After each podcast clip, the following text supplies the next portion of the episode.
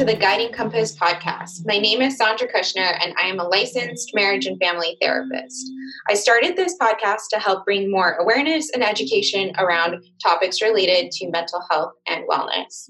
And today we have Abby Krom on the podcast. She is a licensed marriage and family therapist who I've known for a few years, and she has a private practice in West Los Angeles. And I'm so excited to have her because we're talking about a topic that is really, really important, especially to people who are struggling with body image issues, which I feel like so many of us are these days with social media and unrealistic expectations of what we should look like. But specifically, we're going to be talking about intuitive eating, what that means, and how she works with her clients to help them break free of unhealthy patterns related to that. So, thanks for being on the show today, Abby.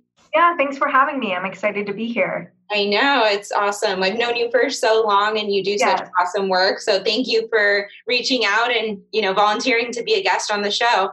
Yes, thank you so much. Yeah, it's great to connect in this way. Totally. So tell us a little bit about yourself, how you got into this work and what you specialize in and why intuitive eating is the topic that you really want to focus on today. Yeah. So, I mean, I think like so many therapists, there were definitely events in my own life that led me to where I am today. And I think, you know, as far as, you know, with body image and relationship to food, that is something, it's like one of the longest struggles I've had in my own personal life. And like, if you grew up, if you're around my age, you know, and you grew up in the 90s, then it was all diet culture, Weight Watchers. I was on Weight Watchers really young with my mom, and that was something we actually did as like a bonding exercise, you know, like because it was seen as like good and it was encouraged, you know, that wasn't seen as anything weird to do, you know, um, to be on like a diet at 12 years old. And so um, I was always, it gave me this idea that like uh, I should always be trying to lose weight, I should always be trying to change my body. And um, even through grad school, um, in psychology, which I don't think touches on these issues a lot. Um, I was eating in a disordered way, but like I thought I was being really like healthy and you know like I was being really like you know knowledgeable about nutrition, you know, and so um, I I think it took me actually working more specifically with eating disorders to realize that even the way I was eating was disordered, you know, and that to let go of this constant obsession with food and body, you know? Totally. And I completely relate to you on that. I actually had my own therapy this morning and I was talking to my therapist about how as a teenager I used to be a little bit chubbier and you know, you know, didn't really struggle with any unhealthy behaviors in relationship to food. I think I just kind of that was my body. I was in the pre-puberty growth period and then when I went through puberty and suddenly like got taller and lost a lot of weight, how that like directly started impacting like how popular I was and how many friends that I had and you know how much attention I got from boys. And so at such a young age, especially girls start to associate that what we look like or what our body looks like specifically is related to a sense of like belonging or being good enough or love. And we were talking about how that really is a hard thing to rewire and change and have a different relationship to not only food, but like your own body as well and feeling comfortable in it. Exactly. And like my guess is like part of what you know led to all those changes is when you feel like comfortable and you know like you start to act in a different way. And like there was that movie that came out uh, with amy schumer i i feel pretty. And you know the whole concept was like right like it's like when you get a haircut or something you know and you we do feel differently. And when we feel differently we take different actions and we engage with the world in a different way. And when you know so it's not inherently that people in larger bodies are less attractive. It's that we built a world in which you know that is you're going to not feel comfortable unless you're in this one particular type of body. And so um, and again it wasn't always that way. That's why we always look back and see advertisements where it used to be if you were in a smaller body you know um, then it was like hey string bean you know they, it was just like it's always changing, you know, what the standard is. And based on what the standard is and how much you feel you measure up to it, that's going to be the way you engage with the world, you know? Totally. My fiance and I yesterday were driving up to Oregon and we actually had this conversation about how capitalism is at play with this kind of stuff where when the when the marketing executives right make a standard of beauty so unattainable and unreachable for the average person right? Even the models that they're showing on advertisements and like putting front and center as like this is the norm of beauty right? They're edited they're starved they're unhealthy in many ways. Like they're also not at their like natural healthiest yes. weight.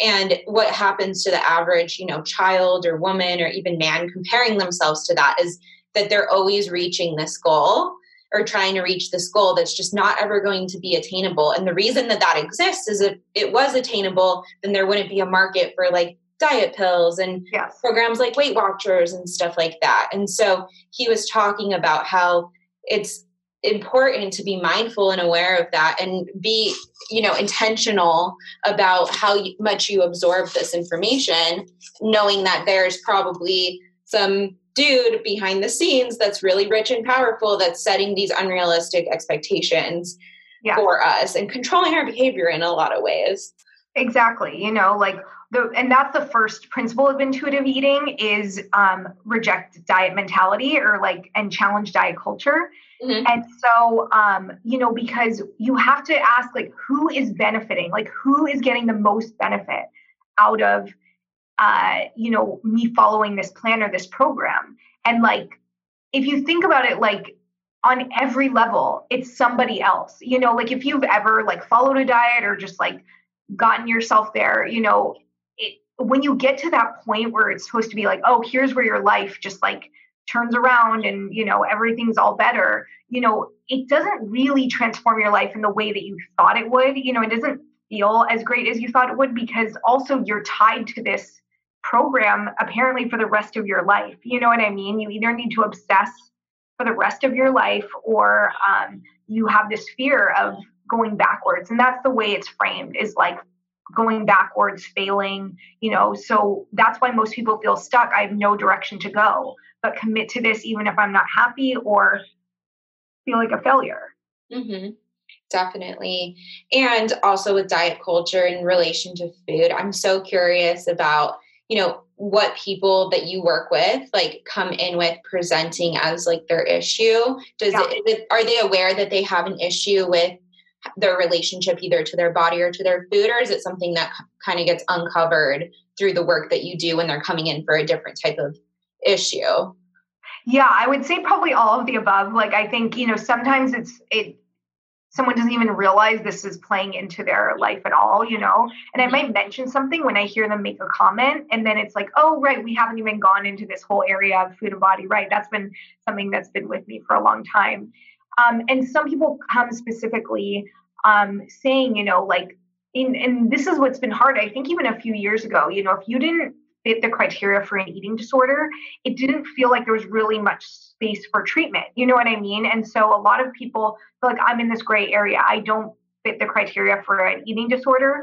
Um, but I do think about food all the time. I think about my body all the time. I'm unhappy, you know, a lot of the time. And so, yes, many people will say that, or they feel they're out of control with eating, you know, what we typically call binge eating. But that's really a spectrum. You know what I mean? Like, um, there's binge eating that, you know, can feel like uh, 24 hours a day, out of control. Um, you know, intaking, you know, to the point of uncomfortable fullness a lot.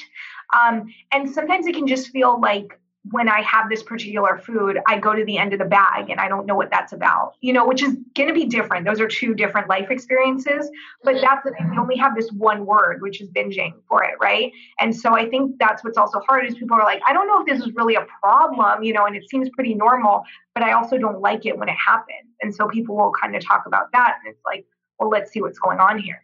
Mm-hmm, definitely. And something that you mentioned when we were kind of chatting before we started recording was the amount of perfectionism that you see in clients that are often struggling with this. Can you yeah. speak a little bit to that? Is it perfectionism of, in general, like in all aspects of their life, or is it perfectionism about their diet or what their body looks like? And I, I'm assuming, at least in my experience, so often people who have and struggle with anxiety or OCD types of behaviors oftentimes exhibit perfectionistic tendencies. And so that's where I see it come up a lot.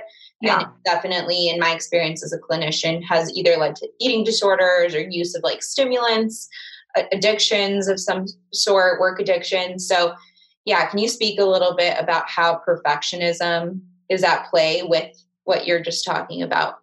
Yes, and and first I want to talk about perfectionism because you know because the word perfect is in there and we probably should come up with a different word for it because every time i introduce where i hear the tenets of perfectionism in what somebody's saying the first thing they'll do is go no wait i'm not a perfectionist. Let me tell you about someone i know who it, you know because they're doing everything. And actually what they're describing is probably someone with more um, OCD traits or OCPD, you know, um, someone who has uh, personality around needing things to be neat and organized, which is not exactly what perfectionism is. Perfectionism is unrelenting high standards. Mm-hmm. And when you are not meeting those standards, you experience suffering. So when I start to explain to clients, okay, this is what I mean by perfectionism, it doesn't mean you do everything perfectly. Um, you know, it means that you feel you need to meet this standard or you're in pain. And so when we, we can see that in so many different areas. So it's probably showing up in multiple areas like work, like um, relationship, and then with food and body, right? So it could be all those things like I need my body to look a certain way, or I need to be working out this many days a week. So whatever the standard is. Um, and then we get this kind of what I like to call the rebel and the rule follower. So, you know, lots of people, especially with perfectionist tendencies, tend to fall in this like there is this wanting to follow rules and have structure and do it right. Like there's something that and I think that's about anxiety, right? Like if I can like tick all the boxes, then I know I've done everything I can do, right?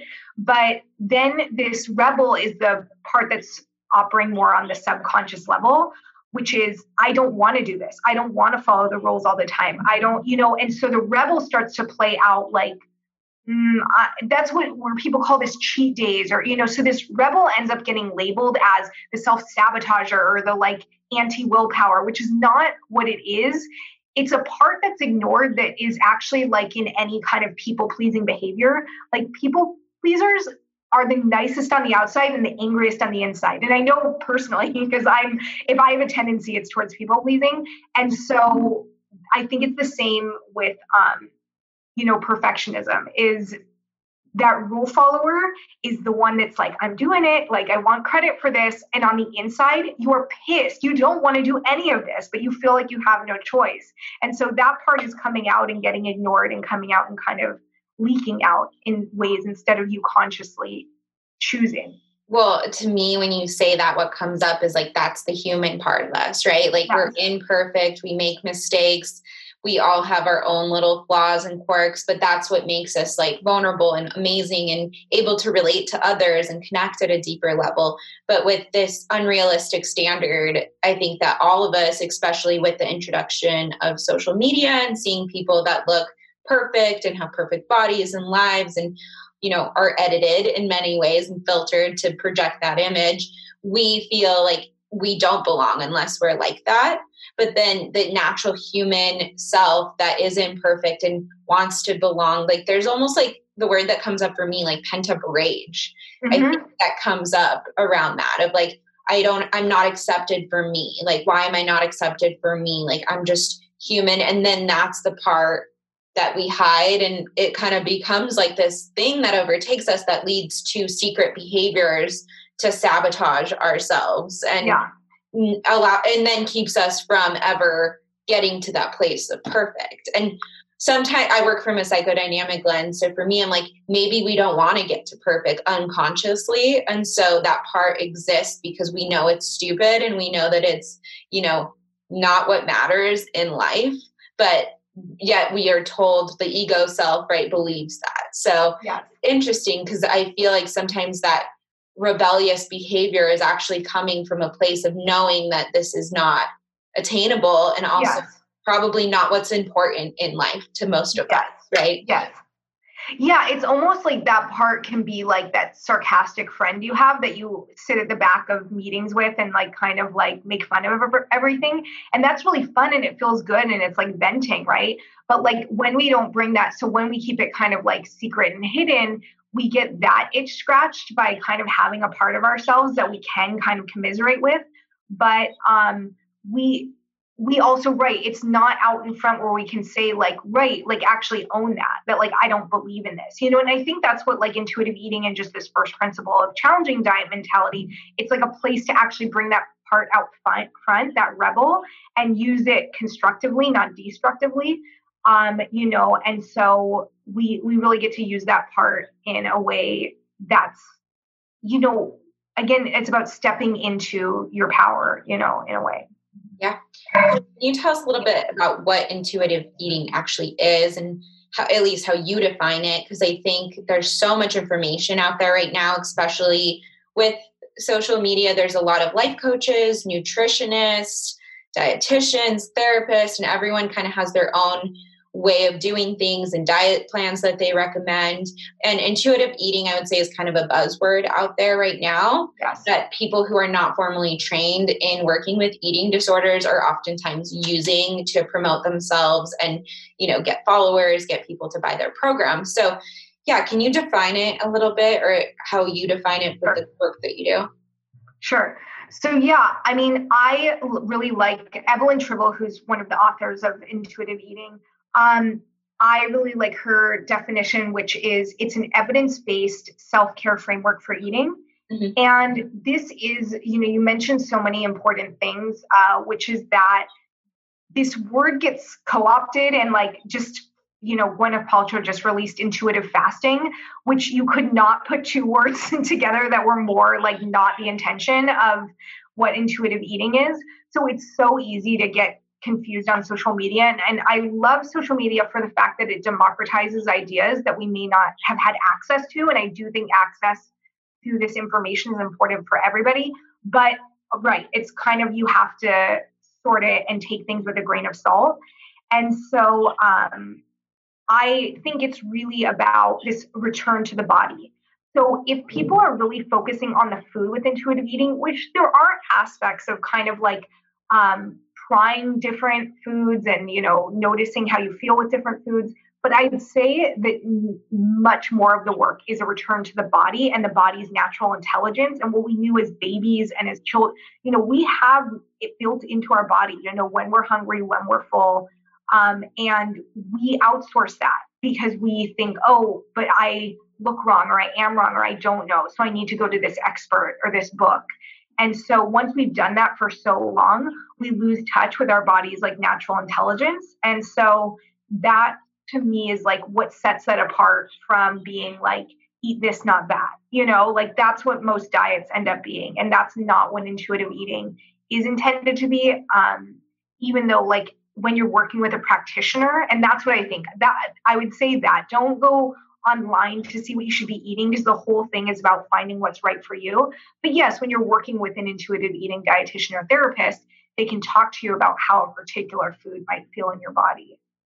Totally. And when you just said that, like the thing that came up for me was not only do we have to kind of relearn you know what our bodies need and connect to them but i'm wondering if people even know that ever especially yes. we live in such an indulgent culture and you know, I'm I'm a millennial, so I grew up in the 90s, right? And that was such a pleasure filled like you know, eat the Cheerios, eat the Twix, eat the Gatorade, like all this stuff was just like given to us and like there was so much sugar and like I think now kids are eating a little bit healthier because there's more research around like the impact of like having sugar introduced early into your diet. But I feel like the 90s and even like the 80s and 70s were a very like indulgent time in history and in our culture especially in america. And so at least for me like i don't think i ever learned to notice what my body is actually needing or craving or understanding my hunger cues because food to me was always just something that was like so readily available. And um, culturally too i come from a russian jewish family so that's how mm-hmm. you show love and yes. our family. It's just like even if you're not hungry eat so, yes. yeah, I'm I'm curious, do you feel like most people even ever had that attunement to their body and they have to relearn it? Or did they ever like not have did they always not have it i guess is the question. Well and that yeah i mean especially just again in for this like kind of 80s 90s generation like this is not how we're thinking. Everything was about you know like low fat and even but so even this thing about sugar sugar is like the latest villain but it's not even sugar that's the problem i know there's you know but see then we go oh but there's research and i've heard and it's not good for you and it's addictive but that's it was like fat before and then we were like oh wait no we need fat for our brains to operate and for our body you know like so we we'll notice that in our place and time, we'll be like, okay, well, but what's the latest thing that really I shouldn't be eating? But even sugar, it's not really the problem. Again, sugar has been a part of many people's diets um, for a long time. It's what I think is that it's the underlying stress. So when you say, yeah, like, did we know? Does anyone basically learn to eat intuitively? Like, I don't know many people who were brought up to eat intuitively. And actually, this the part so there's two parts to what you said even about your own um, experience as a child you know so there's this part yes there's this part about um, when you were you know as a child there was food available that's actually part of intuitive mm-hmm. eating so that part actually would be good to actually have food available the part where it's like but you always have to be eating beyond fullness out of respect. This is something that a lot of people struggle with, especially culturally. And so, um, and the thing with, so I want to talk a little bit about sugar and sweets. And, you know, um, Evelyn will call this play food instead of junk food, because anytime we get into black and white thinking, which we know just from being therapists, um, so if foods become good or bad, you know, healthy or unhealthy, we're going to get back into the same cycle. But so but people also get confused that because intuitive eating says, yes, we're not cutting out any food groups, that you're supposed to just get every, you know, food you've denied yourself over the last, you know, 20, 30, 40 years and eat it all at once. Well, no, that's not really paying attention to your body either. Mm-hmm. So it's really about what what is my relationship with this particular food you know um, am i using it you know am i attuned to my feelings that i might be using this food um, to block a certain feeling or to numb out a certain feeling. And if I enjoy it, can I enjoy it mindfully? You know what I mean? The reason we sometimes feel like it's addictive is we're actually being pretty mindless. You know what I mean? We're just kind of taking it in as a way to soothe something. And so um, that's part of it is how do I have this relationship with play foods, foods that don't necessarily aren't for my nutrition, but are for to enjoy the love of food, to enjoy life how do I have a mm-hmm. relationship with that that works for me? You know? Totally. um, I read a very interesting book. It was called When Food is Comfort, and it talks a lot about how certain types of cravings and certain types of foods really are emotional needs that aren't being met. Yeah. And that we, we start to associate you know this type of food with this emotional need and yes. one of the things i found so interesting the fact that you're talking about sugar because sugar i think is really important right? Like i love the fact that you just said it's indulgent. It's something that allows you to enjoy life right? Like having a chocolate or a piece of cake like you know I, I always look to like the french and italian cultures the way that they like savor foods and like yes. sit down and like enjoy those things but they seem to have a little bit healthier of a relationship to eating those foods. Like they'll do it in a way that is very intentional and like they have time to kind of enjoy it. They're not overeating. They're really like mindful and present with that experience. Yeah.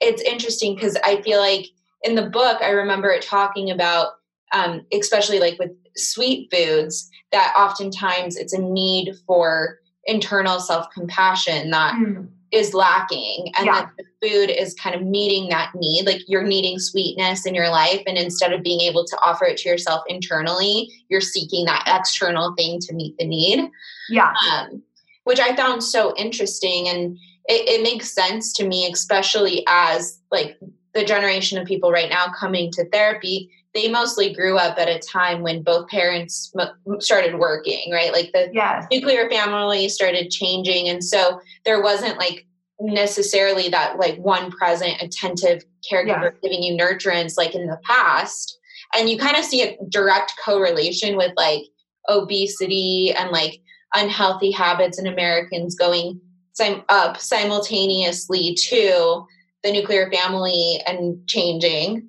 And then you see a lot of issues around body image and eating disorders and all that kind of stuff happening with the rise of social media.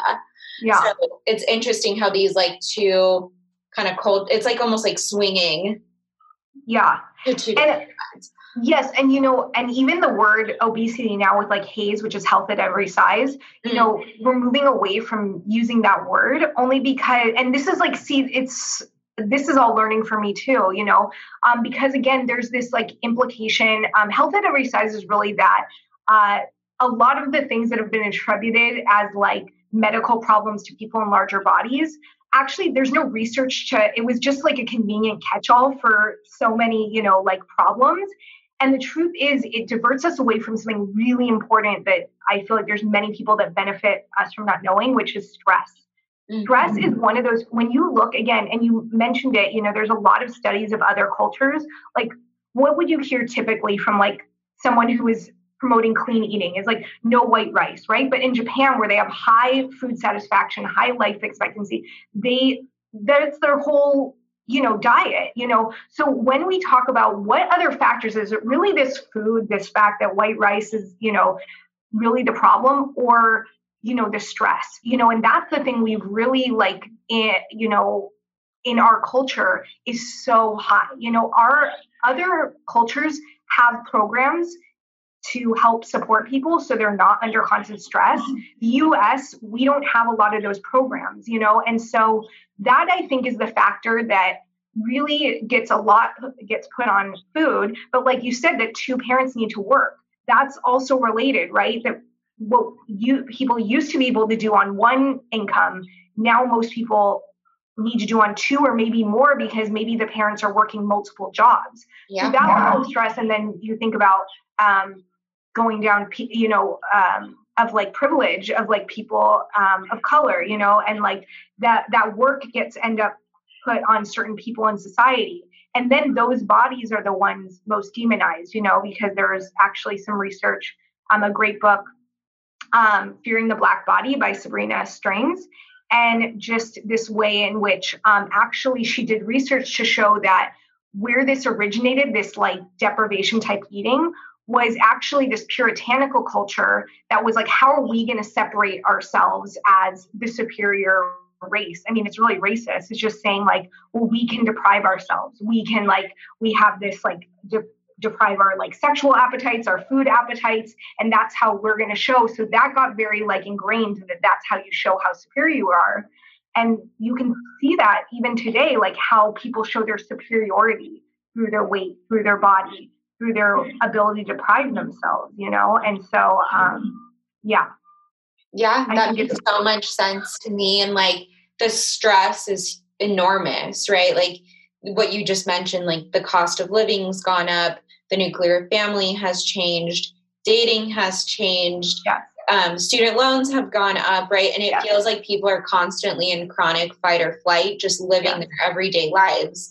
And we forget that because we have so many privileges being Americans and living in a high standard of life, but that high standard of life like simultaneously comes with like kind of working ourselves to death in a lot yeah. of ways and like not taking time to relax and be mindful and take vacations and breaks because you know also cost of living's gone up with that yeah like it it all makes so much sense and food is something that is pleasurable. Like it is one of the more like I don't know, nurturing, mm-hmm. enjoyable, exciting things that we do as humans, right? Like having a meal.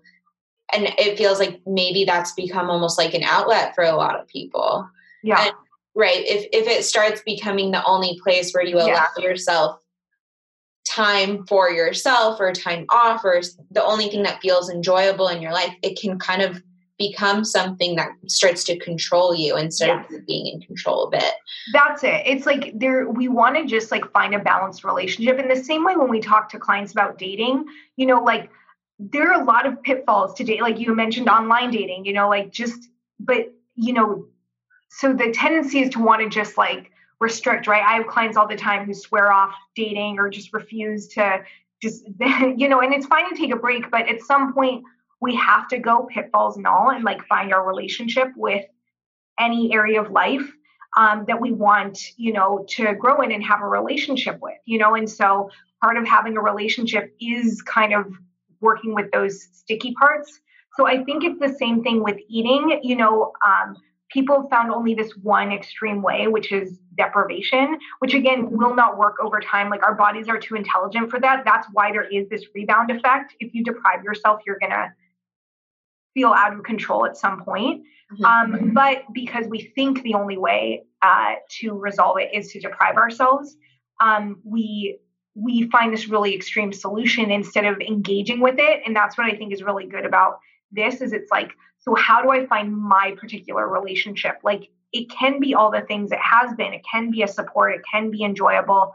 Um, it can be a pain, but how do I find a way in which it doesn't take over my life and it feels like just one area of my life that's like um, yeah, just it's just part of it, not all of it. Yeah, and now the integration of like mindfulness and being aware of what's going on internally to you as an individual, right? What your own triggers are, what your own body's needs are and cravings are. Yeah. So, d- can you talk a little bit about what you in particular do in order yeah. to teach intuitive eating to your clients and what the work looks like so people can get an idea of either how they can start kind of dipping their toe in the water to yeah.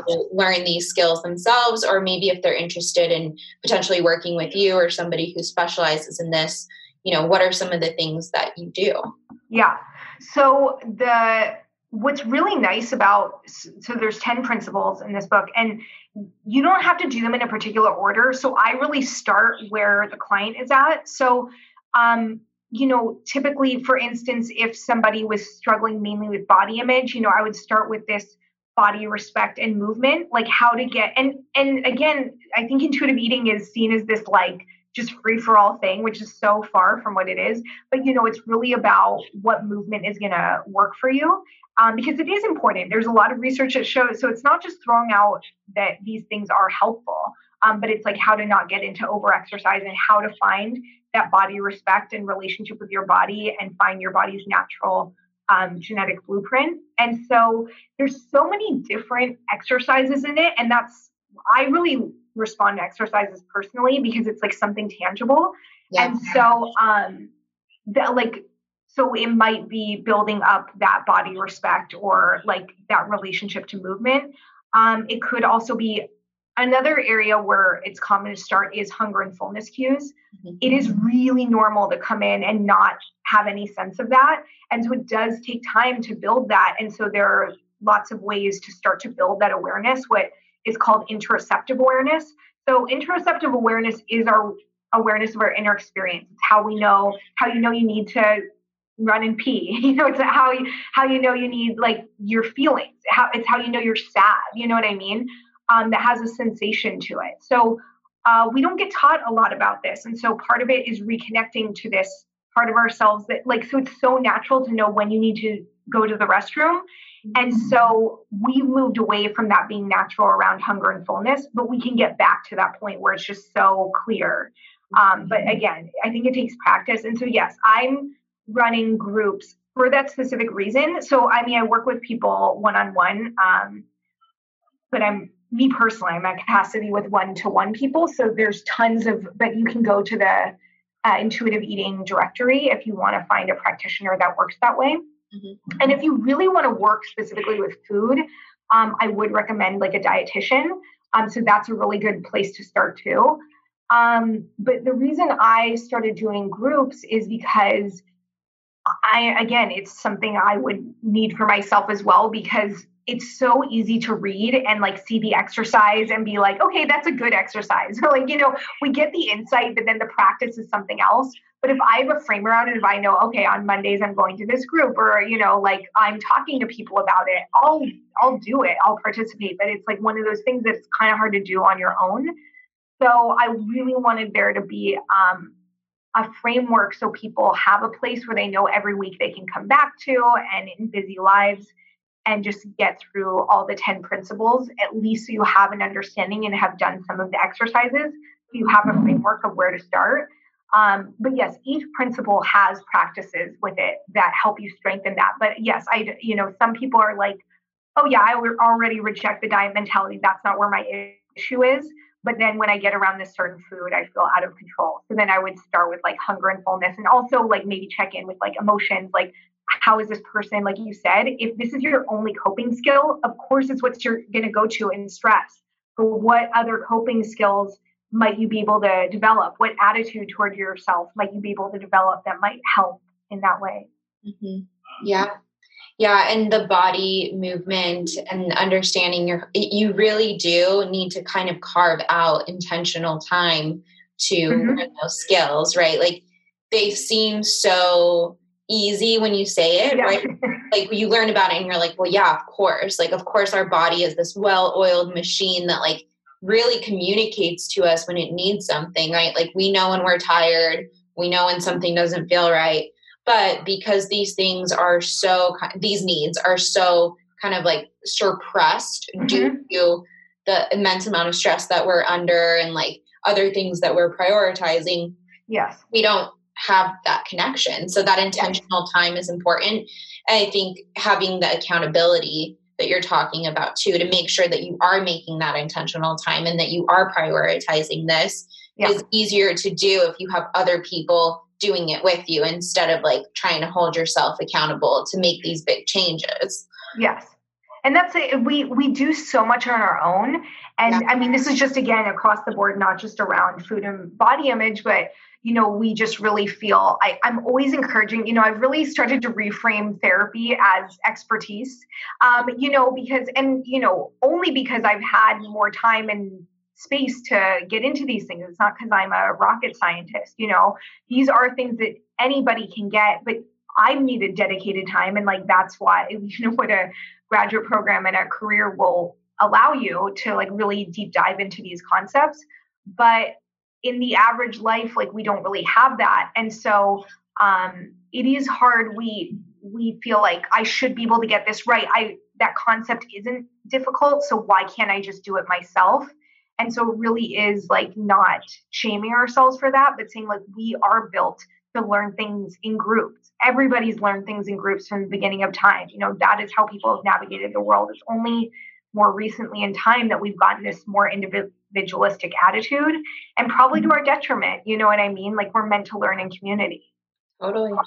Totally. And I can imagine, especially with everything that's happened in 2020, the pandemic, people being isolated and alone, maybe not yes. having space to move their bodies or structure uh, to their day in the same way that they did before, that it's probably been even harder to yeah.